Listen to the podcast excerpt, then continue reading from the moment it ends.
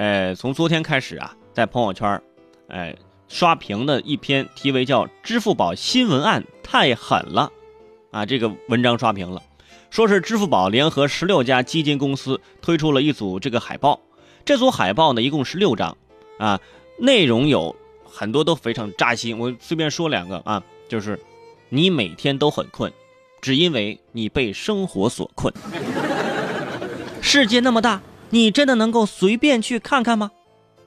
忘了毕业多少年，每逢同学会，你都只能搭同学的顺风车。哎呀，我的天哪！哎呦，怎么我同学是滴滴司机不行吗？嗯，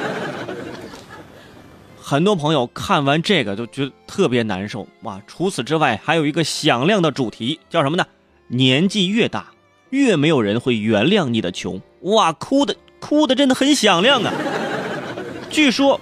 因为这个呀，丧的太有共鸣，百分之九十八的人看完之后都会心里哇的一声哭出来，还有百分之一的啊去下载了基金 APP，还有两还还有这个百分之一的人选选择性失明，哎，我没看见啊，什么没看见？那些下载了这个基金 APP 的，你说你有用吗？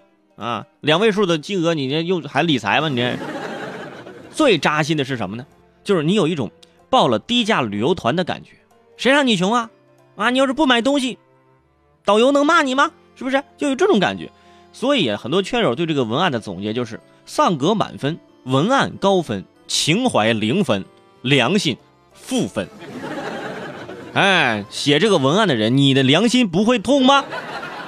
支付宝回应说：啊，这个分我不背啊。而目前呢，啊，蚂蚁财富也已经啊向所有的朋友道歉了啊，说这这文案这这我我我们弄的啊，这跟支付宝无关啊，这我我们道歉。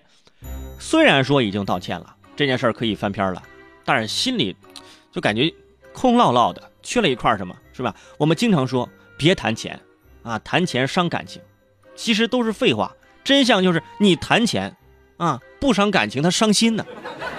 有人就说了，你得面对现实，朋友。但是当这么一个 血淋淋的现实直戳你心窝子的时候，戳中的是文案，戳痛的却是生活。再说了。成功和失败，穷和富本来就无法准确定义。你说没有人会原谅你的穷，可是一个人的穷为什么要别人原谅呢？我犯错误了吗？啊啊，这是我的原罪吗？哎，我我就穷了，怎么着？